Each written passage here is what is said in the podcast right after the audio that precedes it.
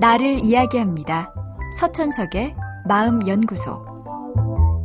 전 테니스를 잘 치진 못하지만 테니스 경기 구경하는 건 무척 좋아합니다. 테니스는 코트 한가운데에 처진 네트를 사이에 두고 자기에게 넘어온 공을 자신이 생각한 대로 상대에게 넘기는 운동입니다. 이처럼 각자 자기 자리에서 공을 주고받으며 공격하고 경쟁하는 모습은 우리들 인생에서 이루어지는 대인 관계를 떠올리게 합니다. 테니스에서 상대가 내 오른편으로 공을 치면 난 오른편으로 달려가서 공을 받아야 합니다.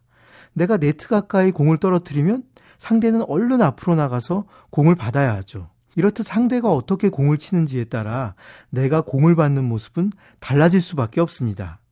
하지만 그럼에도 그 공을 어떻게 상대에게 보낼진 내가 결정해야 합니다. 내 몸쪽 깊숙이 파고드는 공을 상대의 오른쪽으로 보낼 수도 있고 왼쪽으로 보낼 수도 있습니다. 강하게 밀어 넣을 수도 있고 살짝 네트만 넘길 수도 있습니다. 상대가 어떻게 공을 보내든 그 공을 넘기는 건 나 자신입니다. 인간관계에서도 이런 원리는 마찬가지로 적용됩니다.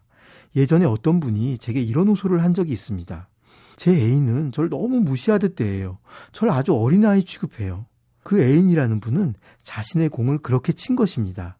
중요한 건 그 공을 받아치는 내 모습이죠.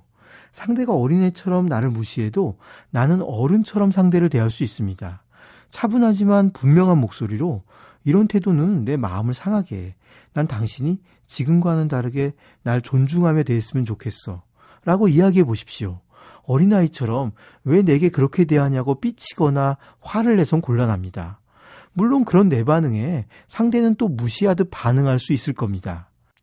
그가 내게 원하는 것이 고작 그 정도이거나 아니면 그는 다른 사람을 그런 방식으로밖에 못 대하는 사람인 겁니다. 하지만 그때 역시 나는 내 마음이 시키는 대로 내게 넘어온 공을 다시 쳐서 넘기면 됩니다. 그가 그걸 좋아하든 좋아하지 않든 내가 할 일은 내게 가장 어울리는 방식으로 공을 쳐서 넘기는 겁니다. 내게 넘어온 공은 어느 누구의 것도 아닌 나의 공이니까요. 결국 상대가 나를 대하는 태도는 꼭 상대만의 책임은 아닙니다. 함께 관계를 맺어오던 내가 유도한 것일 수도 있고 적어도 내가 묵인해 왔기에 계속해서 이루어진 것입니다. 따라서 이제 그 태도를 바꿀 수 있는 유일한 사람은 바로 나입니다.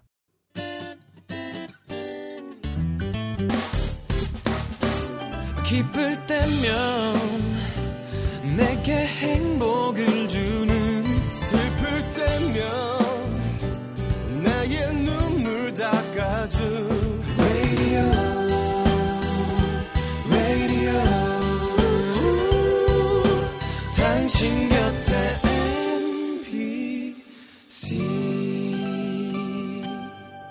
MBC 라디오는 미니와 푹 TuneIn 어플리케이션을 통해 모든 스마트 기기와 PC에서 청취가 가능하며 팟캐스트로 다시 들으실 수도 있습니다.